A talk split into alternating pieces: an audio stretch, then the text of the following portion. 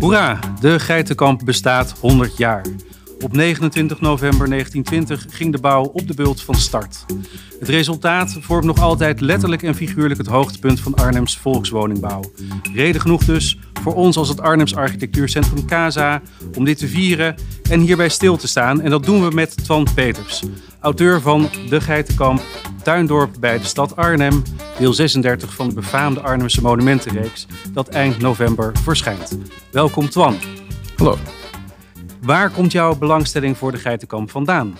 Nou ja, ik kende de Geitenkamp zelf omdat ik er een aantal jaren gewoond heb. En het is best een bijzondere wijk. Eh, wat opzet betreft, wat architectuur betreft. En dat verdient wel wat extra aandacht. En toen ik een uh, studie uh, kunst- en cultuurwetenschappen deed, had ik een eindonderzoek nodig. En ik wilde graag architectuurgeschiedenis doen. Nou ja, dan komt het natuurlijk heel mooi bij elkaar. Die bijzondere wijk en de bijzondere architectuur. Ja, zeker. Zo'n uh, zo'n 100 jaar terug ging uh, de bouw van de wijk van start, maar daar ging natuurlijk een heel proces aan vooraf. Kun je iets van die aanloop en de, de context schetsen? Ja, het is dan eigenlijk net na de Eerste Wereldoorlog en er heerste een forse woningnood, zoals dat nu eigenlijk ook is. Um, de bouw van de woning had lang stilgelegen. Um, de oorlog was daar mede verantwoordelijk voor. En er was een groot gebrek aan bouw, betaalbare bouwmaterialen. Uh, maar ja, er moest uiteindelijk wel gebouwd worden. En dat is eigenlijk ook de periode waarin het socialisme opkomt. Onder andere door de woningwet van 1901. En er is veel meer aandacht voor de bouw van arbeiderswoningen. Um, dat heeft grote invloed gehad op de ontwikkeling van Arnhem. Arnhem was eigenlijk altijd een stad die uh, een villa-stad voor welgestelden was. het, Haagje, het Haagje van het Oosten. maar het werd steeds meer een inclusieve stad. Um, dus er moest een, een arbeiderswijk gebouwd gaan worden. En oorspronkelijk was het plan om dat naast het broek te gaan doen. Mm dat zou een industrieterrein worden. Uh, dat industrieterrein is in 1915 uiteindelijk ook wel gebouwd. De gemeente hield het nog even een beetje af. Wilde nog geen industriestad worden. Maar moest uiteindelijk wel. En de bijbehorende woonwijk die is uiteindelijk niet gebouwd in 1915. dat had te maken met de kosten. Het was veel te duur om het hele terrein vier meter op te hogen. Het was ook niet nodig toen in 1918 ineens de kans kwam om de boerderijen Geitenkamp en eh, Schuttersberg te kopen. gemeente Roosendaal bood die te koop aan met een flink stuk heidegrond. En Schaap wees de gemeente erop en daar is het eigenlijk mee begonnen. Ja, Schaap die, die, die dook daar als het ware op. Hè. Je ziet uh, de, de, de stedenbouwkundige van de, van de stad Arnhem. We zien op zijn plan van uitbreiding uit 1918 ook de Geitenkamp al ingetekend. Een behoorlijk eind uit, uit de stad. Ja, dat klopt. Maar dat paste wel helemaal in dat beeld van de tuinstad. Uh, eigenlijk is het een, een ontwerp wat Ebenezer Housewood, een, een Engelsman, ontwikkeld heeft. rond de eeuwwisseling. Garden Cities, dat was zijn, zijn boek. En eigenlijk wilde hij een compleet nieuwe stad bouwen voor arbeiders, uh, met industrie, maar ook met heel veel groen, met brede boulevards. En het idee was om uh, gezondheid en comfort te gaan combineren. Ja, en dat is uiteindelijk zijn plan geweest. En Schaap heeft dat min of meer overgenomen. En heeft die Garden City, die tuinstad, willen bouwen. daar is vervolgens wel wat discussie over geweest. Want al snel kwam hij tot de conclusie dat dat toch wel erg duur werd. Mm. En toen is hij ook wel deels van uh, mening veranderd. Uh, er wordt ook wel gezegd dat uh, de Geitenkamp daarmee misschien geen tuinstad is. Ja, dat is een discussie die je kunt voeren. Maar als je kijkt naar de architectuur en de stedenbouwkunde, dan kun je dat toch wel volhouden. Het is een stad die, of een, een wijk die volledig buiten de stad ligt. Um, met zijn eigen voorzieningen. En dat was wel heel, ja, wat, wat Howard heel graag wilde. Um, en dat is die Geitenkamp wel geworden. Ja, je ziet ook, vertelde je inderdaad, uh, eigenlijk onderaan de bult uh, in de eerste fase. Een vrij ruime opzet met grote tuinen, waarbij dus inderdaad arbeiders ook hun eigen boontjes konden verbouwen. Uh, of doppen, ja. en, en, of daarna doppen dus. en dat langzaam maar zeker gedurende de bouw eigenlijk door allerlei omstandigheden, niet in de laatste plaats natuurlijk financiële, de, de zaak steeds compacter werd in feite. Ja, het moest ook wel, want de gemeente had eigenlijk niet door dat ze een terrein hadden gekocht met enorme hoogteverschillen. Ze wisten natuurlijk wel dat, het, dat er hoogteverschillen waren. Maar dat kostte zoveel geld en zand dat afgevoerd moest worden, daar ze later wel het broek mee op uh, hebben kunnen hogen. Mm -hmm. um, ja, hoe hoger je komt eigenlijk op de Geitenkamp, hoe, hoe kleiner de woningen, hoe dichter op elkaar. Uh, binnenruimtes tussen woningen in, die zijn uh, uiteindelijk verdwenen en er is gestapelde bouw toegepast. Wat ik waanzinnig interessant vond, voor mij ook echt de grote verrassing in je boek, ik mocht het al uh, inzien, is de invloed van Camilo Siete. Voor mij een grote onbekende, maar voor Schaap niet. Nee, um, Schaap had uh, flink wat reizen in, in Europa gemaakt, voor zijn aantal studiereizen, vanuit zijn eigen belangstelling. En uh, hij kende Camilo Sitte dus wel. Sitte was eigenlijk best wel bekend uh, rond die eeuwwisseling als uh, criticaster van de Weense ringbaanstrassen. Um, Wenen had heel laat zijn stadsmuren eigenlijk geslecht. En daar kon een nieuwe boulevard gebouwd worden. Dat is echt in de 19e eeuwse neo-stijl. Ja, dus zo'n potpourri is dat, hè? Aan, ja. ja. ja, het is als je, van architectuur houdt, is het prachtig om het te lopen. Uh, maar Sita had daar wel wat uh, bedenkingen over. Hij vond eigenlijk dat je een stad veel meer terug moest naar, eh, naar de middeleeuwse stad. Naar pleintjes waar mensen elkaar ontmoeten. En niet naar die, die neo-stijlen.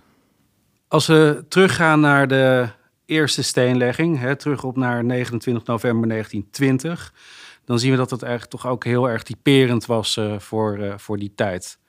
Kun je daar wat meer uh, over vertellen? Ja, het zijn eigenlijk uh, zijn er op die 29 november uh, twee steen, stenen gelegd. Twee keer een eerste steenlegging, um, protestanten en katholieken. Die beide een eerste steen legden in een woningbouwcomplex wat ze eigenlijk samen bouwden. Het is de tijd van de verzuiling. dus we hebben een viertal zuilen in Nederland in die periode. Socialisten, katholieken, protestanten en liberalen. Die laatste komen we overigens op de Geitenkamp helemaal niet tegen. Arbeiders en liberalen, ja, dat is geen match. Toen nog niet? Toen in ieder geval nog niet, nee. Uh, maar de protestanten en katholieken bijvoorbeeld, die hebben de eerste woningen uh, samen gebouwd. Dus de katholieke Sint-Eusebius en het protestantse patrimonium hebben ieder een eigen architect ingehuurd. Uh, dat kon natuurlijk ook niet, dat je een architect zou huren van een, een ander geloof. Mm -hmm. Maar die architecten hebben samen een woningcomplex ontwikkeld en gebouwd. Er is zelfs een uh, gezamenlijke aannemer geweest. Eén aannemer die voor beide woningbouwverenigingen eigenlijk tegelijkertijd uh, bouwde. Daar is nog wel een aardige uh, anekdote over. Want ja, op een gegeven moment waren er katholieke feestdagen. 6 januari, 15 augustus. Dat waren vrije dagen voor katholieken, maar niet voor protestanten. Dus als een werknemer werkte aan een huis voor Sint-Eusebius, voor de katholieken, dan kreeg hij vrij en doorbetaald. Maar was diezelfde werknemer op dat moment aan het huis aan het bouwen voor de protestanten, voor patrimonium, moest hij gewoon werken.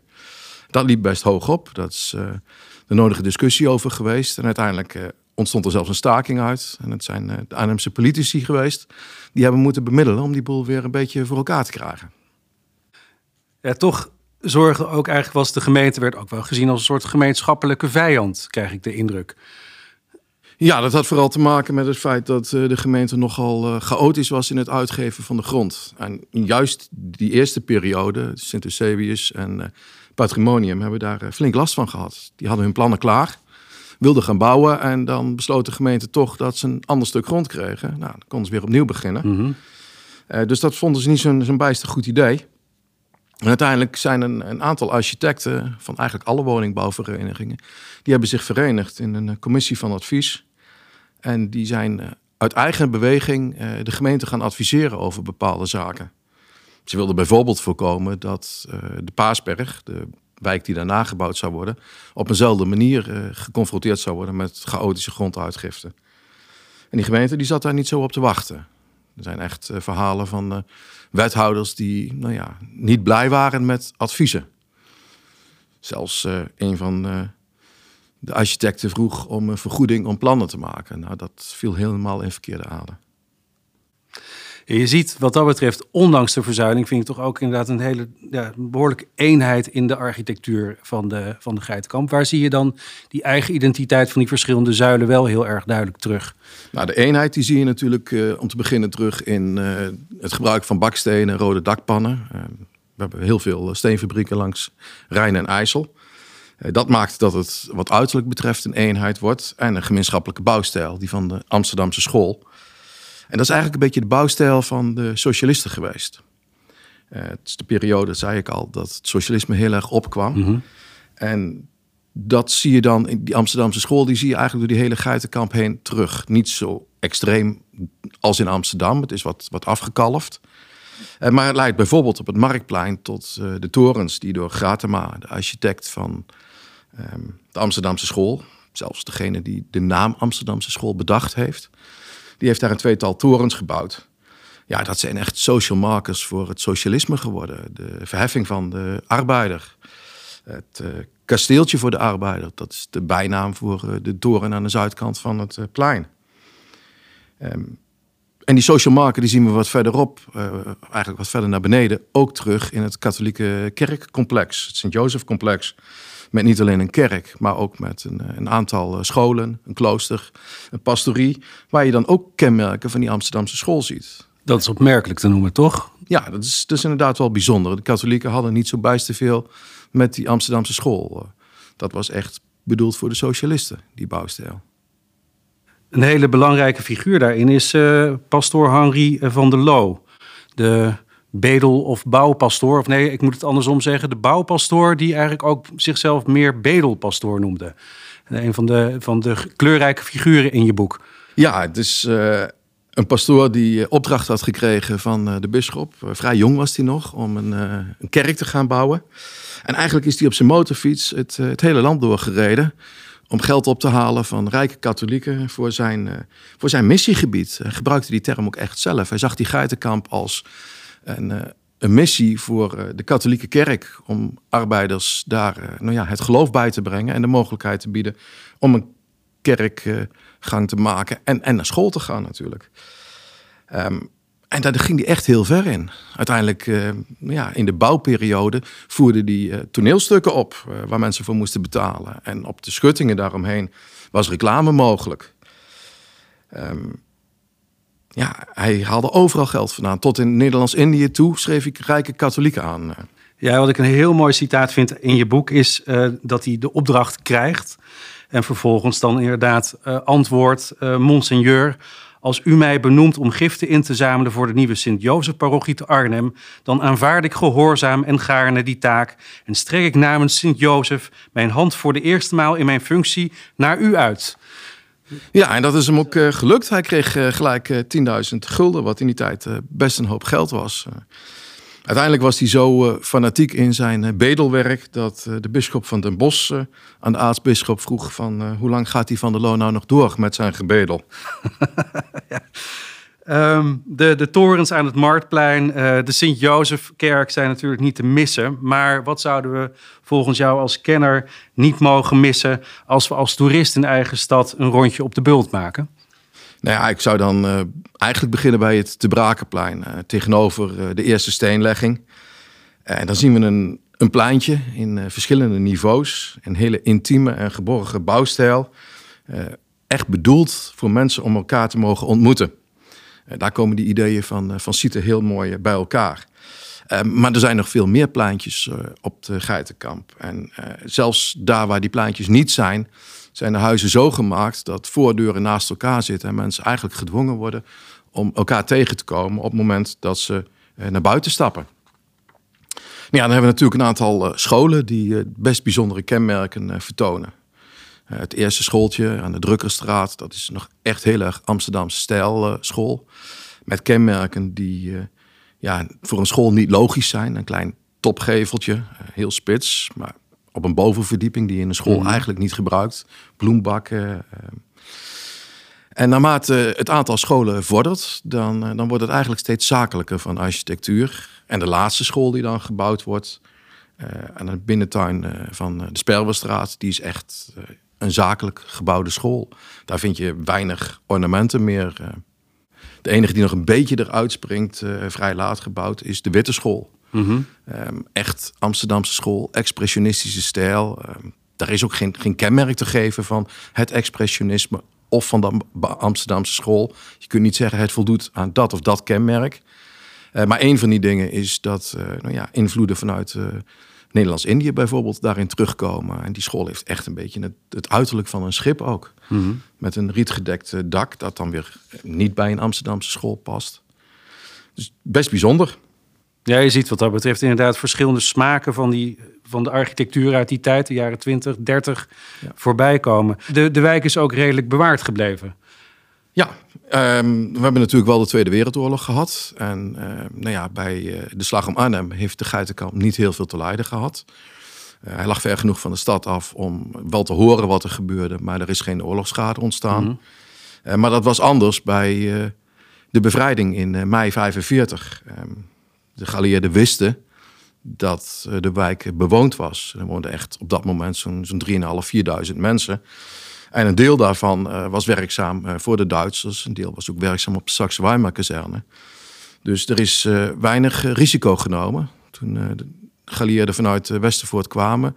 hebben ze grootschalig bombardementen uitgevoerd. En daar is best wat, wat oorlogsschade op die geitenkamp door ontstaan.